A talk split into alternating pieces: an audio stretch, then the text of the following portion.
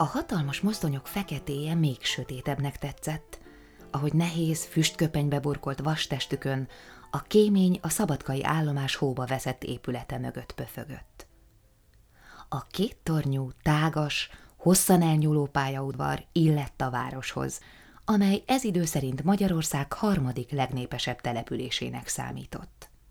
Az utóbbi években úgy szaporodtak Szabadkán az indás homlokzatú, cirádás kapuzatú, jugendstílűnek nevezett új házak, hogy Veron attól tartott, nem találja majd az utat a volt Hungária kávéházhoz, ahol most Livka Sándor nevezetes villamos mozgó fényképek cégérű mozia várta látogatóit.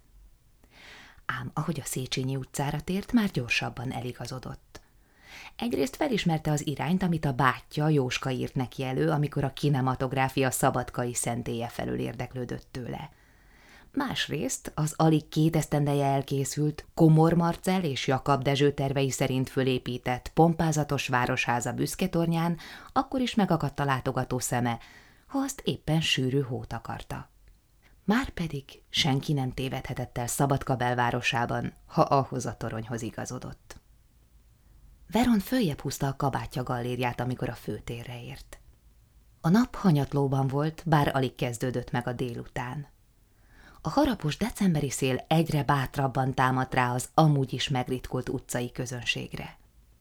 A lány körülnézett az impozáns épületekkel szegélyezett téren.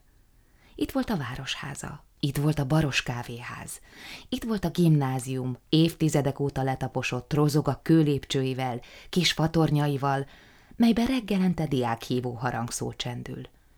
Itt volt a magyar király vendéglő. Itt volt vele szemben a Széchenyi fogadó, egyik szárnyában a kisfaludi színházzal, és rézsútoldalt kilátás nyílt itt arra az egyemeletes, gipszrózsákkal, aranyvillámhárítóval díszített palotára is, a város egyik legszebb épületére, amelyben az úri kaszinó székelt. Lejjebb üzletek következtek. Festékbolt, két vaskereskedés, Vajna papír és könyvboltja, ami Veronban kellemetlen emlékeket keltett, mert eszébe juttatta az Árkádia papírbolt eladójaként szerzett élményeket. A Mária gyógyszertár és egy új, csinosan berendezett nagy díszműkereskedés is, Weiss és társa. A kereskedő jókedvű görög feje kiviláglott a kirakat mögül, ahogy a teret bámulva szivarozott. A férfi észrevette, hogy Veron felé néz, mire szivarját kivette szájából, meghajolt, széles mosolyjal köszönt a lánynak. Veron felháborodva kapta el a pillantását. Úgy döntött, az lesz a jó irány, amerre egy igen idős házaspár botorgált a behavazott macskakövön. Az öreg hölgyet egyik oldalról a férje, másik oldalról egy fekete hajú, csúf negyvenes nő támogatta, divatja múlt zöld tollas kalapban, kezében egy üres madárkalitkát himbálva. Bizonyára a leánya, gondolta Veron, és kedvét azonnal elrontotta, hogy a kalapos nőről a saját anyja vénlányóslatai jutottak eszébe. De nem követhette tovább a családot, mert időközben a Livka mozi elé ért. El se téveszthette volna. A négy görög oszloppal szegélyezett bejárat már is szemkápráztató fényárban úszott, pedig még be sem sötétedett. Veronnak nem kellett több egyetlen pillantásnál, hogy fölismerje Sári Moric honnan merített ihletet az Apolló építéséhez. A Livka azonban inkább hasonlított egy divatos pesti színházhoz, mint egy másodrangú vidéki mozihoz, még úgy is, hogy ebben az órában alig tért be valaki. Veron miután szemügyre vette a műsort, és meglepve tapasztalta, mennyi szabadkán fölvett, helyi érdekű filmet vetítenek, megkereste a jegyszedőt. Ezúttal nem egy borostás, sánta hadirokkantal találta magát szembe, hanem egy élénkzöld blúzos, tükörsimára fésült hajú, szemüveges fiatal nővel, aki gyanakodva nézte Veron fején a férfias, sötétkék gyapjú sapkát. Livka urat keresem, vette elő a lánya legpestiesebb hangkordozását. Hol találom? Én csak a jegyekkel foglalkozom. Melyik előadást szíveskedik megtekinteni? Siklott el a kérdés fölött zordonul a kisasszony, aki Veront egy felsőiskolai tanárnőjére emlékeztette. Olga kisasszony növényt arra oktatta a lányokat, de csak amíg feleségül nem ment egy meg nem értett festőhöz, akivel aztán Párizsba költözött, és élt ott boldogan, mint múzsa és szakácsné. Mindenképpen beszélnem kell Lívka úrral, ismételte meg Veron ezúttal szelidebben. Úgy gondolta, ezt a nőt rámenőségben nehéz lesz felülmúlnia, ezért legfőjebb a kitartásával érhet célt. Nagyon fontos üzleti ügyben kell szót váltanunk. Üzleti?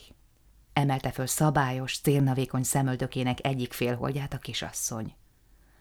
Én, Livka úr, minden üzleti ügyéről tudok, hiszen társa vagyok a vállalkozásában. Higgye el, engem, Beck Erzsébetet minden üzleti ügyről értesítenek. Tolta följebb a nő szigorú, egyenes orrán a szemüvegét. Livka és társa. Így szerepel a vállalkozásunk minden papírosán. Nos, akkor, morfondírozott Veron, nem bánta volna, ha egy művészi ambíciókat dédelgető filmbolond úriemberrel akad dolga, ám ez a nő egyelőre értelmesnek tűnt. Neki pedig még aznap este vissza kellett érnie Ókanizsára, lehetőség szerint egy filmszalakkal a hóna alatt. Akkor önhöz fordulok. Parancsoljon, mondta a nő elutasítóan. Egy filmet keresek, amit az Onneber Gabriel nevű becstelen vándorkereskedő adott el önöknek, miután ellopta.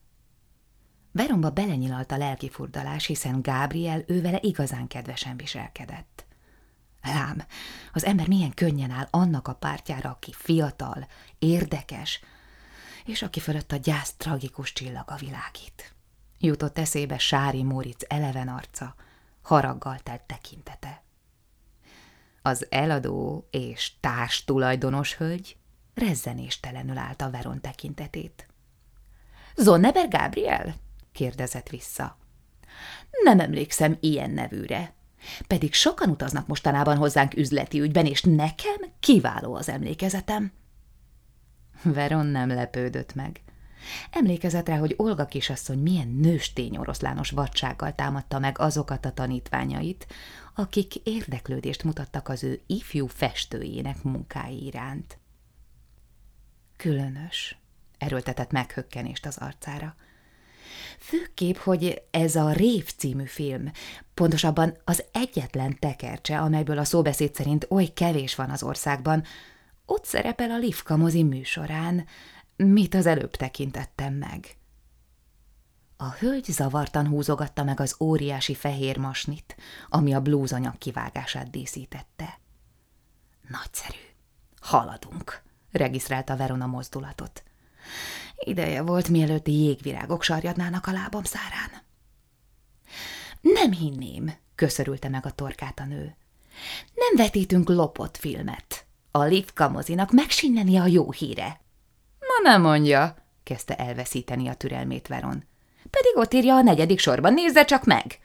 mutatott a bejárat felé, ahová a műsort tűzték ki. Ha nem lesz igaz, és bizonyos vagyok benne, hogy nem az, indult a kiplakátolt műsorrend felé a nő, hogy ellenőrizze, vagy időt húzzon, rendőrt hívok, amiért inzultál, és majd ők Veronnak sajnos nem volt módja végighallgatni a fenyegetőzést.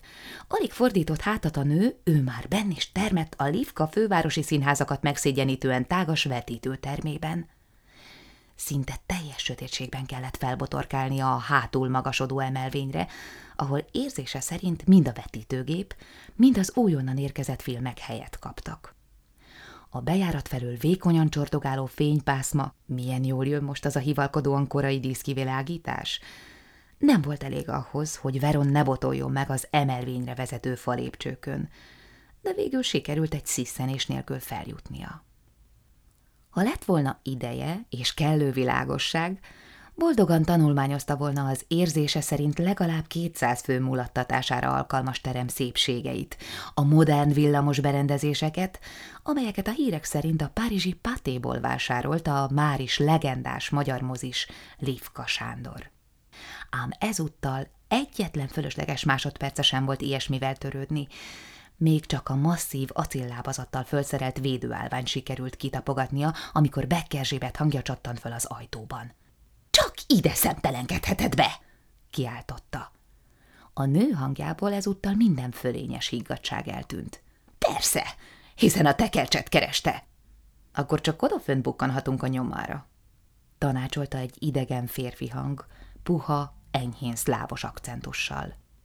Veron tudta az újságokból, hogy a monarchia egyik legnevezetesebb filmese cseh származású, és szívesen megnézte volna, hogyan fest a valóságban a férfi, akihez számos nagyváros, köztük Triest első filmszínházának neve is fűződött.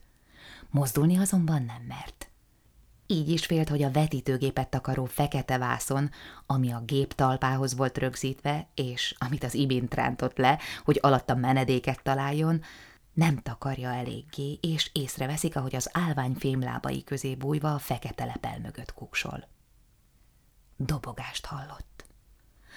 Most jönnek föl, gondolta Veron, és igyekezett levegő nélkül átvészelni a következő perceket. A nő és a férfi körbejárták az emelvényt. Talán mégis elment, vetette föl bátortalanul a férfi. Hogyan hová?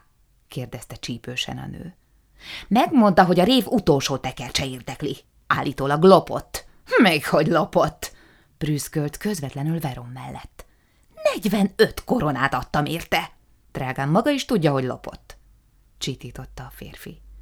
A rév utolsó kockáiból alig néhány élte túl a rengeteg vetítést. Az asszonyok szeretik nézni, hogy Berki Lili örlődik hős honvéd férje és régi szeretője az életuntán parázsló lelkű csárdás férfiú között.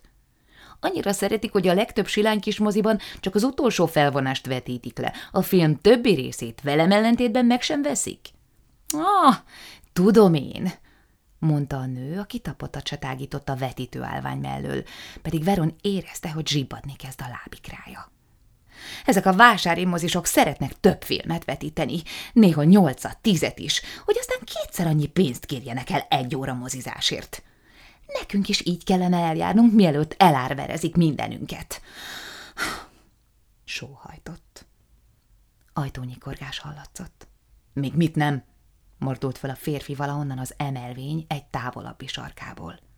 Hogy én is kétszeres sebességgel vetítsem azokat a filmeket, amelyeket olyan nagy fáradtsággal készítek nyári forróságban, téli hózivatarban, vagy azokat a szépséges, kockánként kiszínezett, a szivárvány színeiben tündöklő 60-70 perces eposzokat, amelyeket olyan nehéz beszerezni a németektől, csukítsa meg őket csak, hogy több film férjen egy előadásba.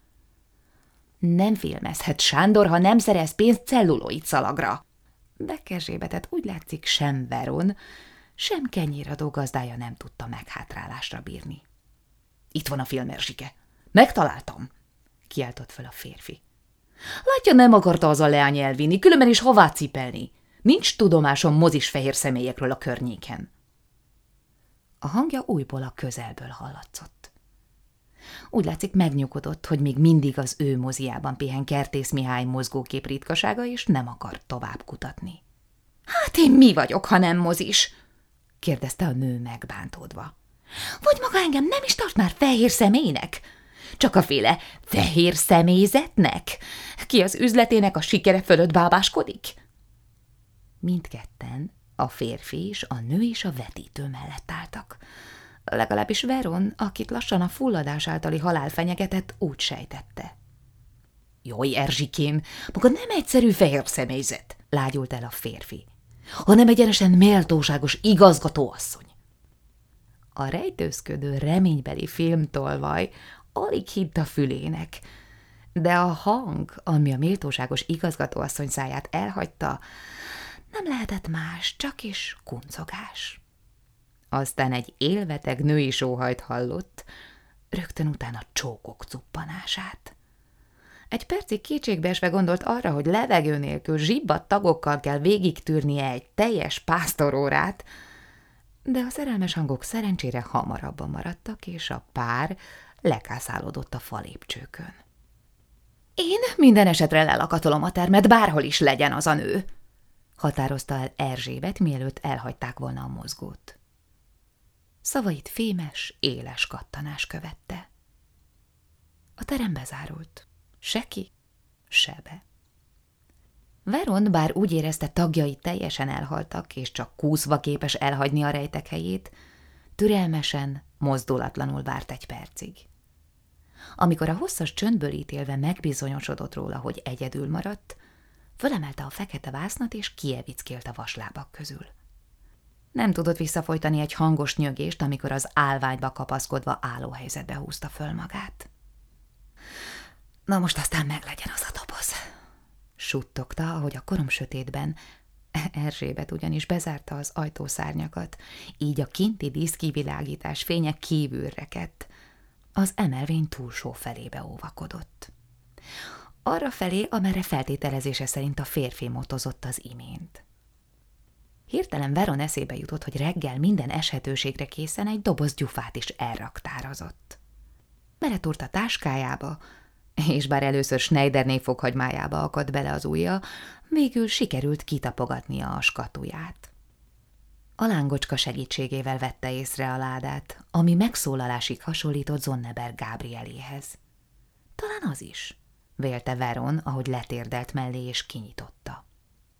A ládában legalább egy tucat hajszára egyforma, bronzszínű kerekdobos sorakozott, mindegyik közepén egy széttárt szárnyú kakas és a pateszkóp cégjelzés. Veronnak nem kevesebb, mint négy gyufát kellett elhasználni, amire szembe találta magát az ismerős ragasszal, amit az ókanizsai vetítés alkalmával figyelt meg a dobozokon. A rév, betűzte ki hangosan. A cím mellé valaki hajdan vörös, már a kifakult tintával egy római hármast firkált. Veron ennyit elégnek talált, hogy megállapítsa, a keresett tekercs hever előtte. Semmi esetre sem akarta kinyitni a dobozt, mert tudta, hogy a film veszedelmesen gyúlékony. Pesten számos olyan esetről hallott, hogy a mozi takarítók, a kinematográfia enérói egy óvatlan petróleumlámpás mozdulattal a filmművészet egész univerzumait égették porig. Sári Móric sem kockáztatott keveset azzal, hogy gyertyafénynél cserélgette a tekercseket. A lány csak ügyel bajjal volt képes táskájába csúsztatni a dobozt, mert a sötétség gyufát most nem tarthatott, hisz mindkét kezére szüksége volt, és a doboz súlya igencsak megnehezítette a dolgát. Ám végül sikerült elegendő helyet találnia a zsákmánynak a táskájában. Újra világosságot csiholt, és lesurrant az emelvényről.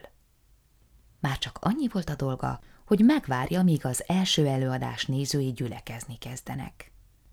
A tűzvédelmi előírások szerint ugyanis vetítés idején a vészkiáratnak is nyitva kellett állania.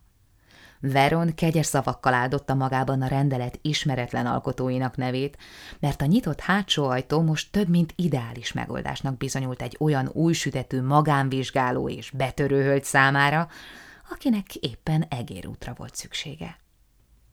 Noha jobban járt volna egy olyan előadással, ami jóval több érdeklődőt vonz, Veronnak a mindössze két tucat mozgó látogató között is sikerült elvegyülnie.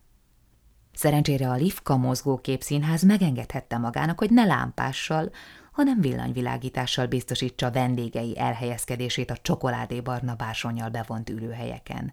Úgyhogy Veron rögtön észrevette a kiáratot, és némi gyanú elhárító téblábolás után heves köhögő rohamot mímelve, sebesen kiíramodott a havas estébe, egyenest a vasútállomás felé.